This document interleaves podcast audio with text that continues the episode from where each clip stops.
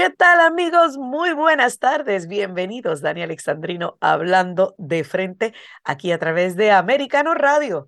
Mire, gracias a todos aquellos que se conectan a través de las distintas frecuencias radiales a, a lo largo y ancho del país y por supuesto a todos los amigos que se conectan a esta hora a través de las plataformas digitales como Roku, como la aplicación de Americano en su celular. Si usted no ha bajado la aplicación de Americano Media en su celular, bájela ya. Mire, ahí no solamente nos va a escuchar en vivo en, a, a, todas partes que usted se lleve el celular, sino que también tendrá acceso a todos nuestros programas de televisión en Americano TV a través de nuestra dispositivos móviles. Así que bájela ya, es completamente gratis, no tienes que hacer más nada. También quiero que, eh, agradecer a aquellos que dicen presente a través de la aplicación de iHeart, con la única diferencia, vuelvo y repito, que en la aplicación de iHeart no vas a poder ver la programación especial digital de televisión. Así que baja la aplicación de Americano y no hay excusa ya para estar al tanto del acontecer noticioso, las opiniones más polémicas de política y, por supuesto, Mire, una de las favoritas de todos ustedes, la reina, la diva, la caballota, Dani Alexandrino, la que habla de frente y sin miedo a represalias. Pero vamos entonces rapidito a comenzar este programa, señora, hablando de la deuda. Pues ustedes se acuerdan que ayer estuvimos hablando de la deuda.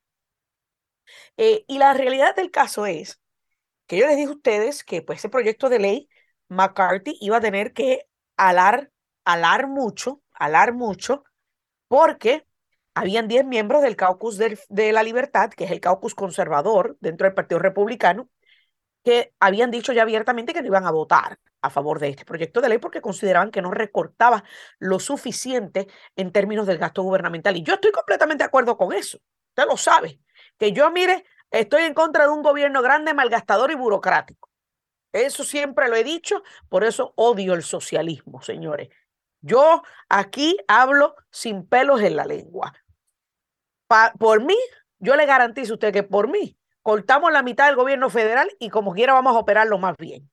Sí, señores, no hay necesidad para tantas agencias gubernamentales, especialmente cuando algunas tienen lo que se llama reciprocidad, o sea, que repiten el trabajo que hizo otra. Pero bueno, eso es otro tema. Así que yo entiendo cuál era el argumento de aquellos en el Freedom Caucus. Sin embargo, este, este proyecto de ley fue aprobado, aprobado y que algunos de los republicanos ven un camino a más recortes presupuestarios y de déficit.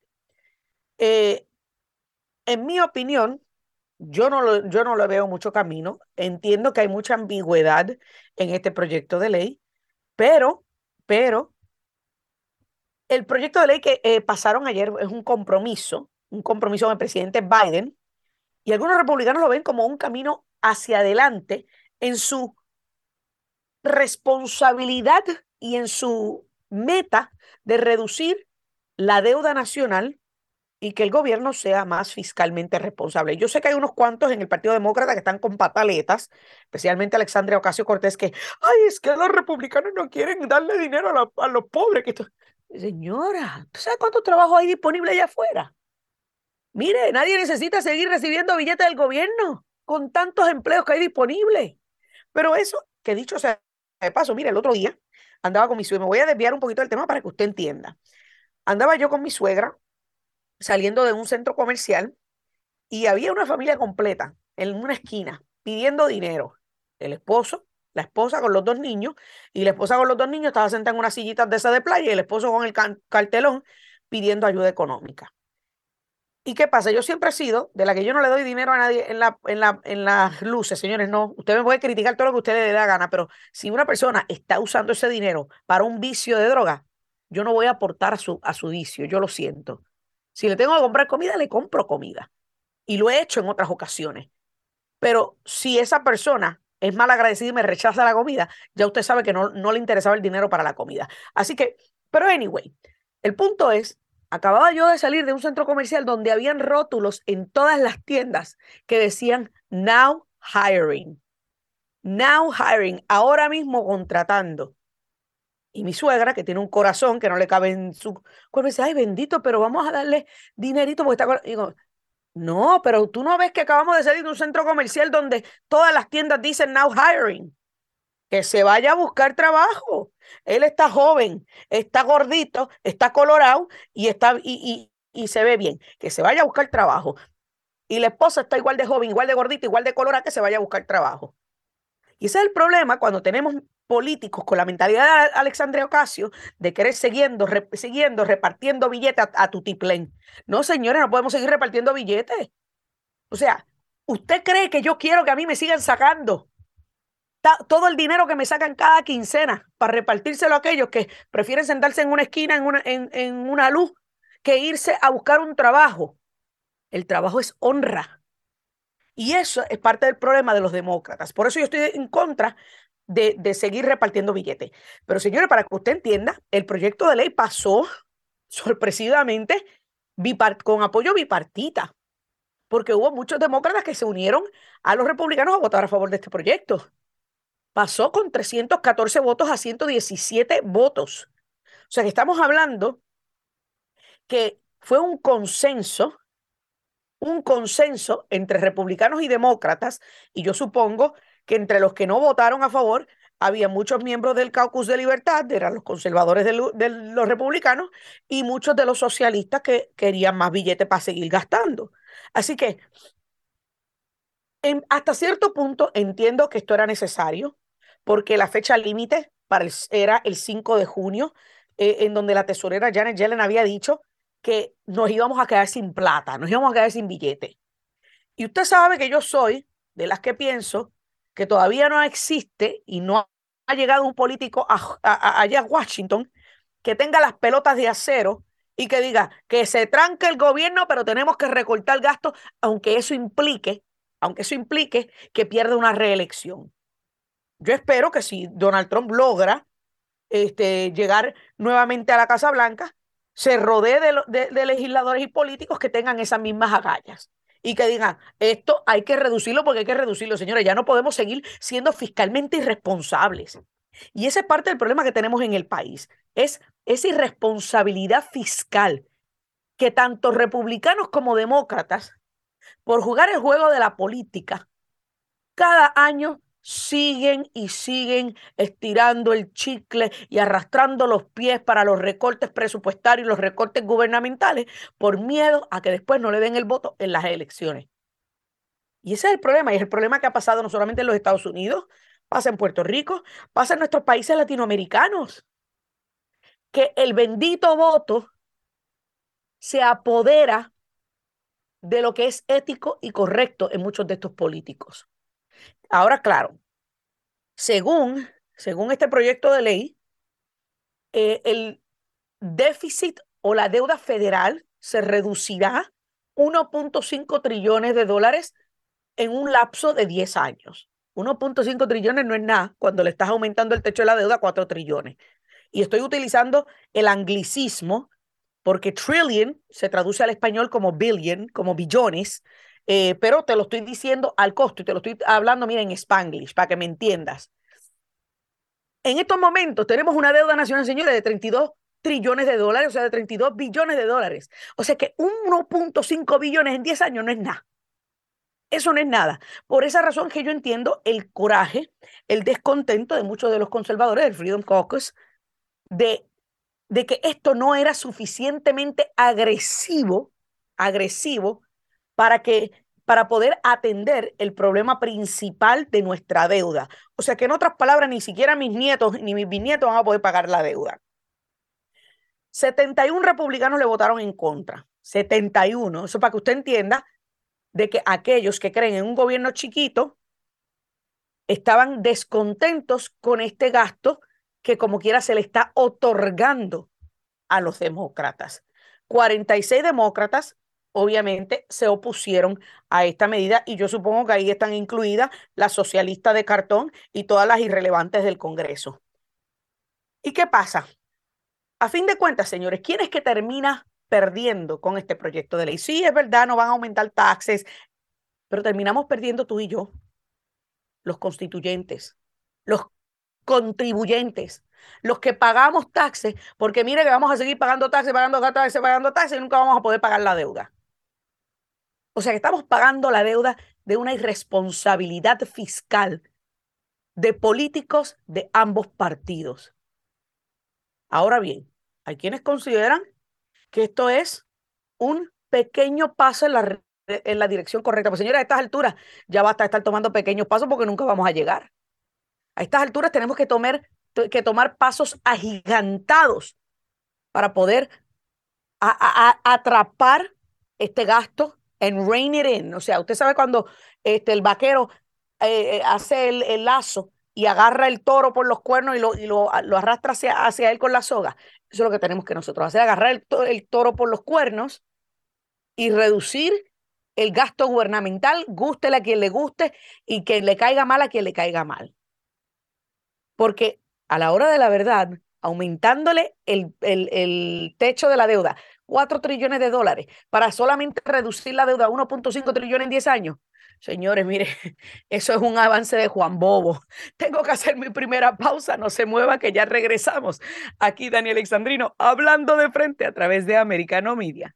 Amigos, continuamos aquí, Dani Alexandrino, hablando de frente a través de Americano Radio, señores, y a todas las afiliadas, las emisoras afiliadas a esta gran conversación y gran cadena. Muchísimas gracias por decir presente en esta conversación. Más adelante, ahora no, no comiencen a llamar todavía, señores, más adelante voy a abrir la línea telefónica al 305-482-6588 para que usted me comente qué usted piensa sobre este, esto de básicamente eh, el techo de la deuda, sobre el proyecto de ley, sobre todo lo que acontece en el país más adelante, o del tema que voy a hablar ahora, y es que aproximadamente, escucha esto, anótalo, anótalo, todos mis amigos demócratas que me escuchan, aproximadamente 10 mil fotos, 10 mil fotos de la computadora de Hunter Biden están en estos momentos disponibles al público a través de una página web que fue lanzada hoy jueves,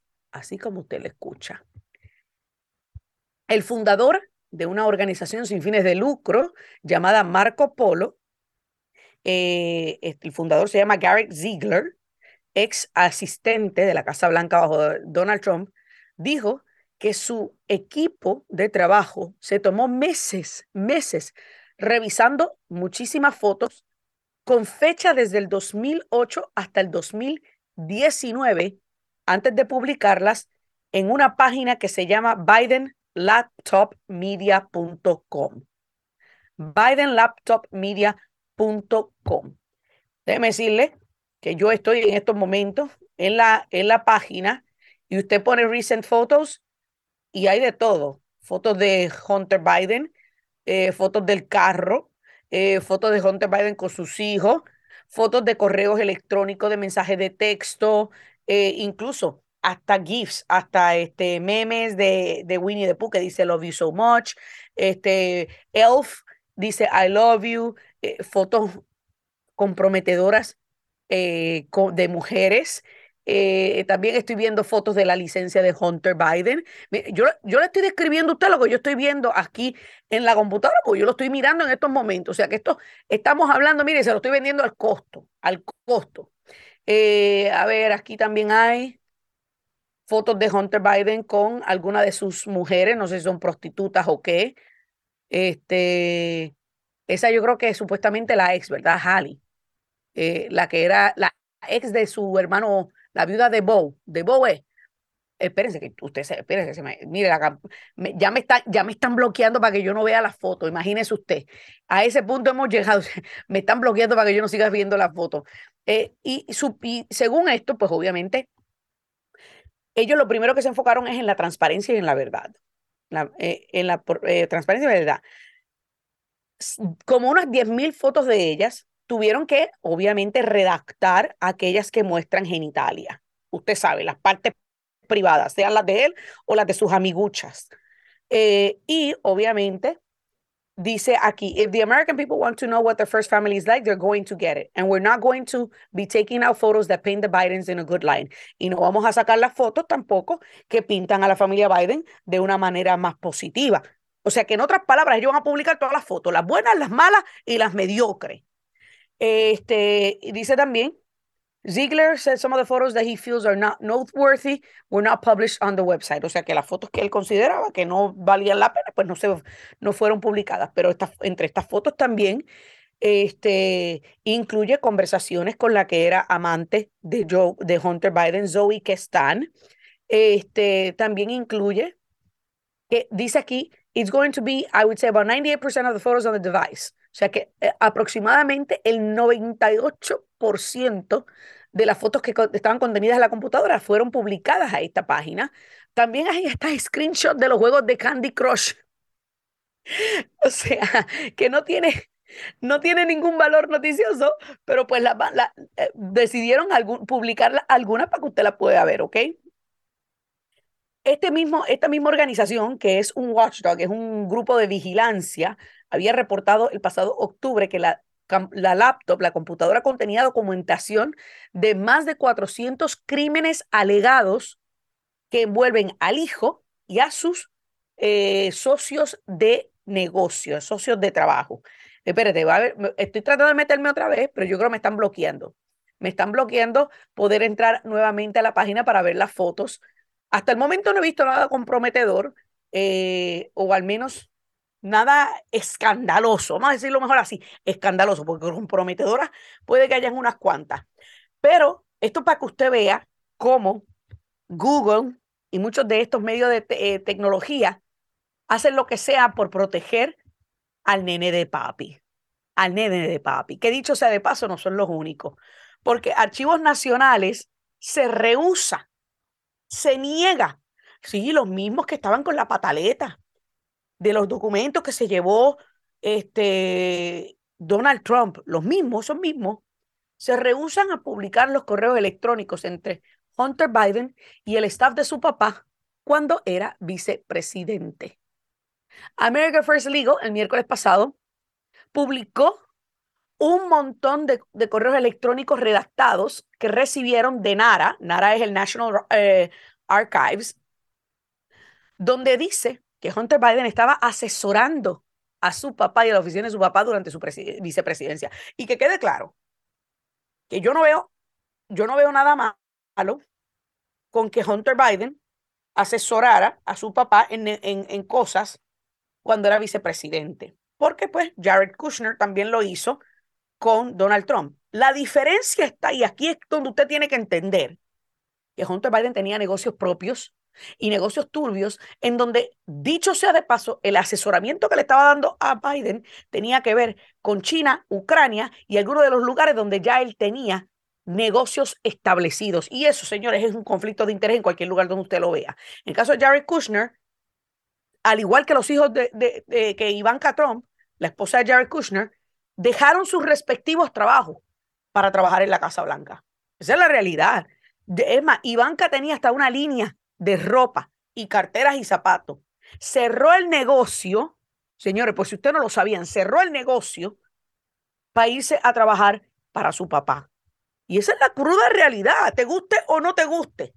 Ahora bien, dice aquí que National Archives and Record Administration está rehusándose, obviamente, publicar o entregar esta retragida de comunicaciones entre el primer hijo, Hunter Biden, y el staff de su papá, diciendo que están protegidos bajo, bajo la exención eh, del Freedom of Information Act, que cubre las comunicaciones entre el presidente y sus asesores o entre los asesores. Sin embargo, sin embargo, este, America First Legal insiste insiste en que no hay cierta protección. La organización obtuvo estos correos electrónicos de NARA a través del FOA eh, request y gradualmente ha ido publicando algunos de estos eh, materiales de estos documentos, mientras que NARA, National Archives ah, Administration, redactó y borró muchos de ellos, incluyendo, aguantó unos cuantos más simplemente confirmando que sí, en esencia, existen estos correos electrónicos. Particularmente, y aquí es donde viene el, problema principal, particularmente, se han negado a publicar o a entregar aquellos que tienen que ver con el socio de Hunter Biden, Eric Schwerin, y las comunicaciones entre Eric Schwerin o Hunter Biden, Eric Schwerin y la oficina del vicepresidente acerca del China Lunch, o sea, un almuerzo con China que presidió a una visita oficial del entonces presidente chino Hu Jintao en el 2011. ¿Qué pasa? Vuelvo al tema, al refrán, y usted sabe que yo soy malísima con los refranes, pero este refrán a mí me queda claro. El que nada debe, nada teme. Y si no hay algo sospechoso en esos correos electrónicos, si no hay nada que pueda probar el tráfico de influencia de Hunter Biden, porque ahí es donde yo tengo el problema con esto, señores. Porque si Hunter hubiese dejado de trabajar y, y dejado sus negocios turbios para irse a ser asesor de su papá, pues esos son otros 20 pesos.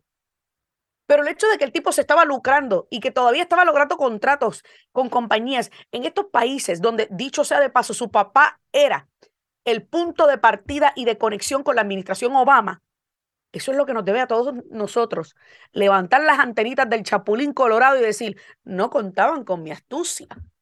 Señores, porque hay que ser astuto. Hay que, hay que ser astuto, pero al mismo tiempo maquiavélico para poder entender estos planes macabros de una familia que estaba traficando en influencias y contactos para lucrarse personalmente. Y esta es mi opinión, Miriam Minian. Yo sé que a ti no te gusta que yo diga mi opinión, pero cada vez que pasa algo y publicamos correos electrónicos o se publica un correo electrónico o hablamos de estas cosas, más y más y más prueba estos negocios turbios de Biden que se habían extendido hacia su papá Joe Biden y donde tenía la mano bien mojada, a pesar de que el descarado en la campaña en el 2020 dijo en más de una ocasión que ni siquiera había conocido a los socios de su hijo. Eso es para que usted lo piense, lo analice, lo pondere. Y luego continuamos aquí hablando de frente. Dani Alexandrino hablando de frente a través de Americanos Radio. Amigos, no se muevan, que todavía falta mucho más en este programa. Ya regresamos con más. Amigos, continuamos aquí con la misma actitud y hablando como de costumbre de frente. Dani Alexandrino, aquí a través de Americano. Bueno, se aprobó el proyecto de ley ayer en la Cámara de Representantes por un voto bipartita. Usted sabe que discutimos más temprano en el programa que eh, hubo algunos setenta y pico de republicanos que le votaron en contra, cuarenta y pico de demócratas que le votaron en contra. Eh, y ya más o menos nosotros sabemos quiénes fueron los que le votaron en contra en ambos lados. Del lado de los republicanos están los que son más conservadores, algunos de los miembros del Freedom Caucus, que obvio, entiendo que no todos los miembros del Freedom Caucus, porque el Freedom Caucus tiene 45 miembros y 71 le votaron en contra.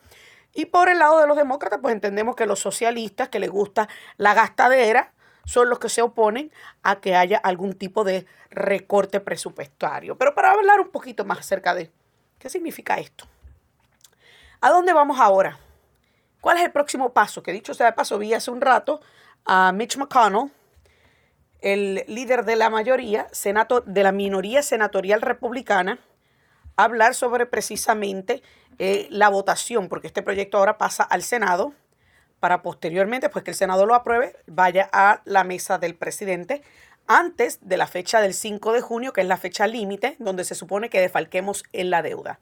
Pero para abundar un poquito más acerca del aspecto económico.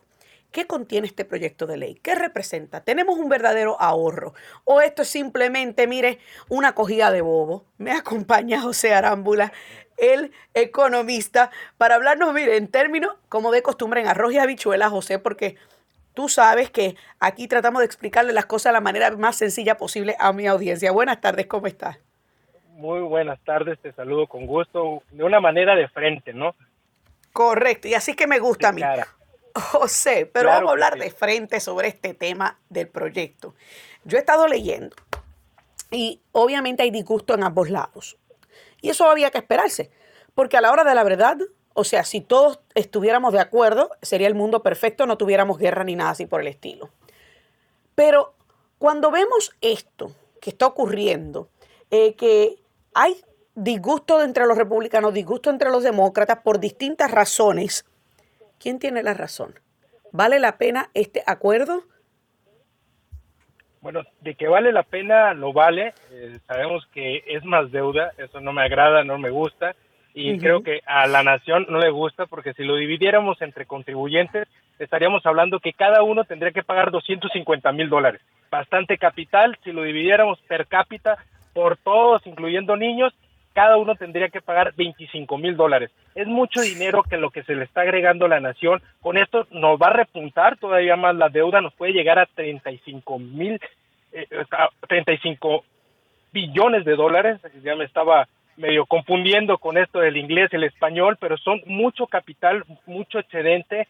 Sin embargo, ¿por qué digo que es bueno el acuerdo al final de cuentas? Porque obviamente, eh, hablando de, de un análisis utilitario entre costos y beneficios, pues este costo que es fuerte, es grande, pues es, es menor al beneficio que pueda ser pasar a un impago Estados Unidos. Entonces sabemos que los tenedores de deuda en el mundo y Estados Unidos estarían en, pues retrocediendo sus economías.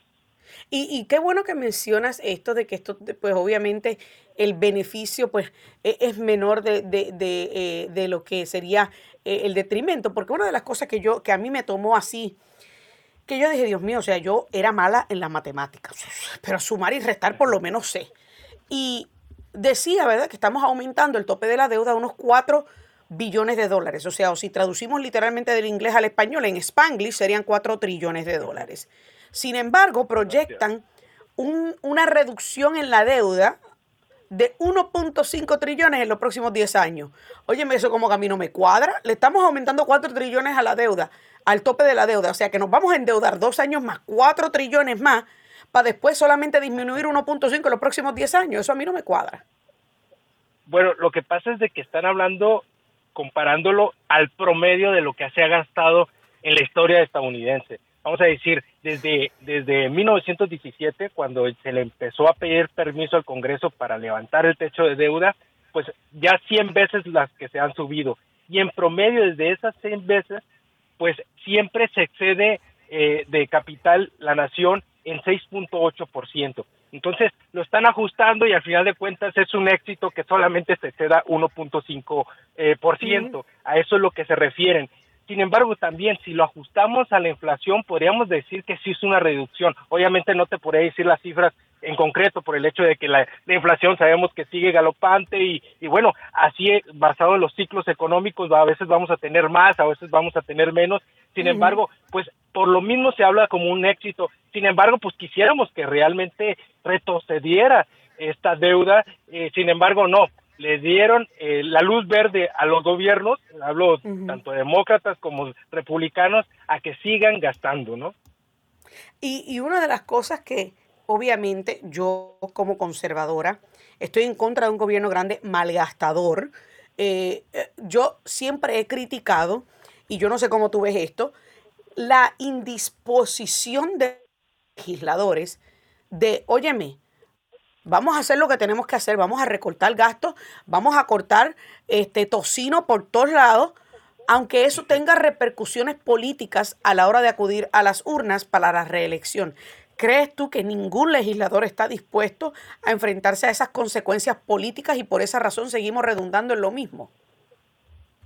Mira, te diré que yo también estudié ciencias políticas y lo que aprendí maquiavélicamente, te puedo decir que al final de cuentas el político simplemente pues quiere ganar adeptos, quiere ganar votos, quiere que su movimiento siga estando ahí y esto es lo que podemos ver y siempre va a funcionar el político de la misma manera. Yo estudié la política para criticarla y por lo mismo estudié economía para tener unas buenas bases de cómo criticarla. Siento que el, Estado, el gobierno es el leviatán, ¿no? Siempre quiere subir los impuestos, siempre quiere sacar provecho del individualismo eh, de una manera colectiva y eso pues a nadie nos agrada. Y en este aspecto del techo de la deuda podría decir de que se extendió a dos años, así es como lo escuchamos, pero bueno, ya estamos a seis meses del año, porque llegaría hasta el primero de enero del 2025. O sea, hay que considerar eso, de que ya nos agarramos medio año. El caso es de que al extenderlo hasta el 2025, nos ayuda para esto que estoy platicando, este zafarrancho de estas negociaciones feas que al final de cuentas por buscar escaños, pues hacen que la economía no vaya bien. Esto nos va a ayudar de que no va a estar en las elecciones del siguiente año esto en juego. Ok. O sea que estamos hablando que le quitan de, de la mesa un punto de discusión a, a los dos partidos. Correcto, porque sabemos que al final de cuentas, pues van a, van a llegar a acuerdos, pero al, el, debilitando a la economía estadounidense. El, este juego que, que, se dio estas semanas, todas estas negociaciones feas, al final de cuentas debilitaron las bolsas bursátiles, que dicho está de paso decirlo, todo lo que sube tiene que bajar y todo lo que baja tiene que subir. Al final de cuentas, vemos que el mercado ahorita está contento no retirar el capital en estas incertidumbres que se dan. Por ahí se escucha que también por el hecho de que viene la recesión al final de año, muchos quieren retirar el capital, esperarse, tranquilizarse, no retirar el capital. Al contrario, eh, dejarlo ahí porque solamente es una contracción, retirarlo sería pérdida. Y te pregunto, dos preguntas más, eh, me quedan menos de tres minutos. El candidato eh, presidencial eh, primarista republicano, Vivek Ramaswamy, eh, publicó en su cuenta de Twitter que él, si fuera legislador, le votaría en contra a este acuerdo del, del techo de la deuda. Porque el problema es, y como tú bien acabas de mencionar, que están pensando en ciclos eleccionarios de cada dos años, no están pensando en una escala histórica y que nosotros debemos, eh, debemos permanecer sólidos en nuestros principios de no incrementar deuda y de no estar maquillando las cosas. ¿Están maquillando entonces el problema principal de la, de, la deuda y de la economía? Claro, bueno, sí, lo que lo maquillan, lo maquillan muy bien, ¿no? Y sabemos que también los datos de empleo que ahorita se escuchan, el día de hoy salieron las peticiones de subsidio por desempleo, eh, salieron menos de las esperadas. Eh, el, el, el, el mercado laboral sigue fuerte para ellos sin embargo, pues ya lo vemos en las calles, ¿no? Se está perdiendo mucho empleo, se va a estar reduciendo. El gobierno siempre va a maquillar, pero al final de cuentas viene la recesión, por lo mismo siempre estar bien preparados para ella. Claro, y por último, este, una de las cosas que, que, que, que obviamente me gustaría preguntarte a ti es, muchos hemos hablado, hemos especulado de que si vamos o no a entrar en una recesión, eh, el mercado inmobiliario se ha visto estancado, los intereses están por el techo. ¿Es un momento idóneo para alguien comprar casa o simplemente todo el mundo debe quedarse tranquilito? Tengo menos de un minuto. Hay que esperarse, ahorita está infladísimo así por todos estos paquetes de rescate, la inflación hizo que se inflara, se inflara este mercado, hay que esperarse, al final de cuentas todo lo que sube tiene que bajar, como lo decía, va a bajar, va a retroceder con la economía, esa, esa crisis va a debilitar, este mercado y obviamente eh, considerar la tasa de interés, que al final de cuentas se puede negociar cuando vuelvan a bajar la tasa de interés. La, la recesión va a obligar a la Reserva Federal que nos baje la tasa de interés. Excelente. Bueno, vamos a estar pendientes y como de costumbre te tendré ahí a mi lado para explicarlo en arroz y habichuela a mi público. Gracias, José Arambula, economista, por poner esto en contexto. Amigos, no se muevan que ya regresamos con la recta final del programa. Amigos, continuamos aquí ya en la recta final. Dani Alexandrino hablando de frente. Puedes llamar al 305-482-6588, 305-482-6588 o al 786-590-1623 o 1624 si quieres comentar sobre cualquiera de los temas eh, que hemos discutido en este programa. Eh, temas que, mire, que nos competen y nos afectan a cada uno de nosotros. Eh, y es bien importante que usted participe, escucharlos a ustedes, porque honestamente todo lo que está ocurriendo en este país nos afecta directa o indirectamente. Y es como estaba mencionando José. Señores, la deuda no, vamos, no nos va a alcanzar la vida ni el dinero para terminar de pagarla. Porque a fin de cuentas quienes tenemos que pagarla somos tú y yo, más nadie. Pero esta gente nos quiere mantener entretenidos en otras cosas. Mire, como en el argumento de estaba viendo, por ejemplo, hoy la vicepresidenta y el presidente de los Estados Unidos, Happy Pride Month. Feliz mes del orgullo gay. En eso ellos están enfocando sus prioridades.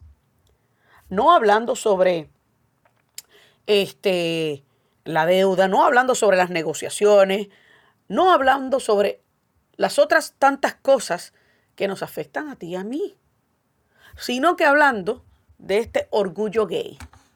Sí, porque usted no se ha dado cuenta que, mira, las madres solo tienen un día. Eh, los padres solamente tienen un día. Jesucristo, al menos el día de su nacimiento, solo tiene un día, a pesar de que tratamos de celebrarlo todos los días del año. Y así sucesivamente podemos hablar de todas las cosas que forman parte de nuestros principios y valores. Los veteranos solo tienen un día en noviembre. Y los soldados caídos, sí, aquellos hombres y mujeres que estuvieron dispuestos a morir, a morir por tus libertades y la mía, también solo se le dedica un día. Entonces, a este grupo le dedican un mes completo. Un mes completo para un grupo sumamente minoritario. Porque eso es lo interesante de esto. Que estamos viviendo un tiempo en donde acapara mucho más la atención y, las, y, los titulares un grupo que compone posiblemente el 4% de la población. Posiblemente. Y, yo me atrevería a decir que hasta menos, pero, pero bueno, yo estoy eh, siendo aquí, haciendo un análisis hipotético, ¿verdad? Porque a la hora de la verdad, a la hora de la verdad, mire, vivimos en un país libre. Y este país usted puede hacer lo que le dé la gana. Usted puede acostarse con quien le dé la gana. Pero es cuando comienzan a imponerlo sobre el, el resto de nosotros que es lo que yo tengo un problema. Vuelvo y repito, yo quiero saber qué ustedes piensan. 305-482-6588, 786-590-1623. Que dicho sea de paso, antes que se me olvide, hoy también comienza la temporada de huracanes. Y a pesar de que comienza temporada de huracanes, ya hay un sistema en el Golfo de México que tiene un, más del 40% de probabilidades de formarse este, en, algo, en, algo más serio eh, y estar afectando el panhandle del estado de la Florida y algunos de los estados que están aledaños. Pero bueno, quería mencionar eso porque usted sabe, hay algunas personas que son meteorólogos frustrados y les encanta hablar de esas cosas.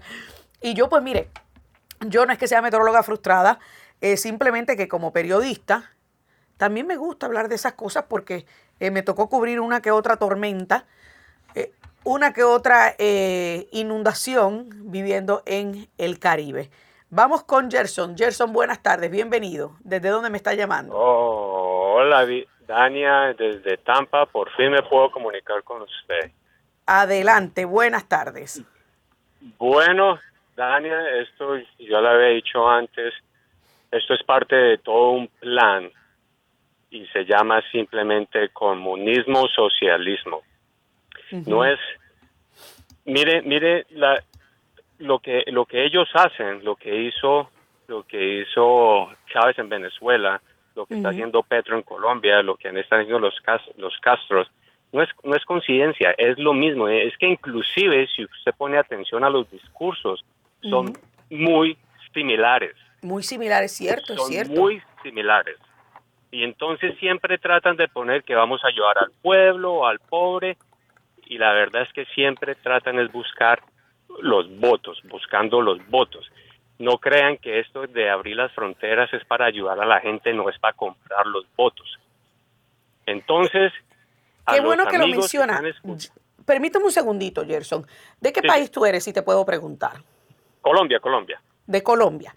Entonces, tú mismo mm, supongo que sabes y entiendes eh, lo difícil que es bregar con inmigración ilegal porque, óyeme, Colombia tuvo, primero Venezuela lo tuvo que lidiar cuando Colombia estaba en la guerra contra el narcotráfico, eh, con Pablo Escobar, la guerrilla, muchos colombianos tuvieron que, que, eh, que emigrar hacia Venezuela de manera indocumentada. Y luego los colombianos ahora están lidiando con el mismo tema al inverso, venezolanos que están ingresando a Colombia, pero ahora todo el mundo se quiere ir también de Colombia por Petro, pero ese es otro tema.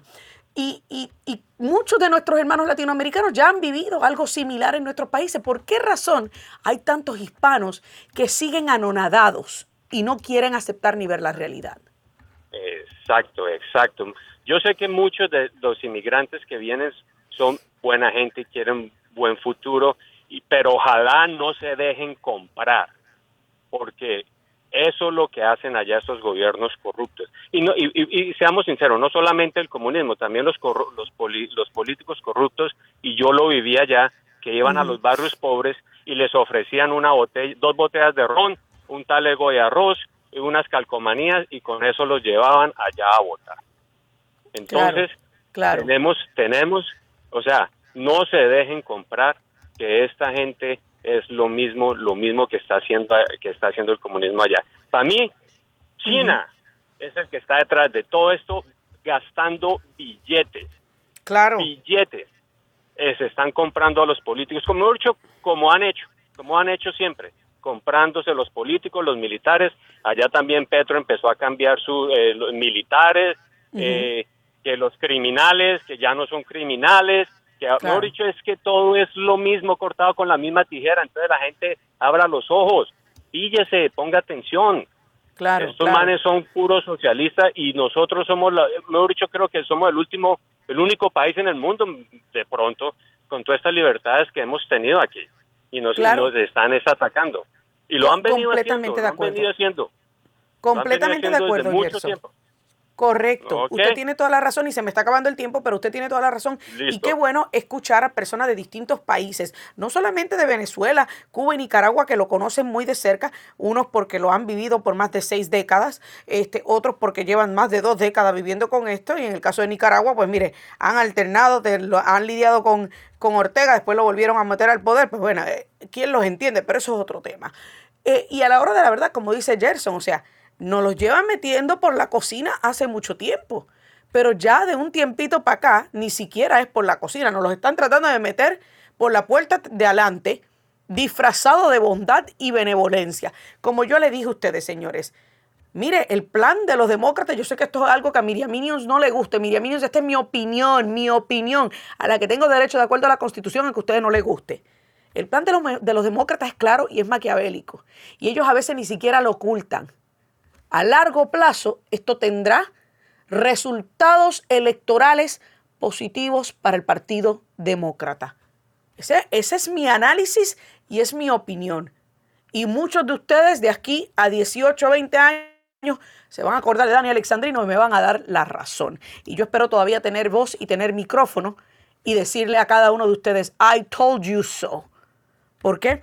Porque la experiencia la experiencia me ayuda a mí a poder ver las cosas desde antes que ocurran. Y si no hacemos algo ahora para detenerlo, después vamos a estar arrepentidos y como bien dice Gerson, no vamos a tener dónde ir. Este es el último país, el último bastión de la libertad. ¿A dónde vamos a ir? Señores, se me acabó el tiempo en esta edición. Dani Alexandrino hablando de frente. Eso es la reina, la diva, la caballota, la que habla de frente sin miedo y sin miedo a represalias. Que Dios me lo bendiga y hasta la próxima.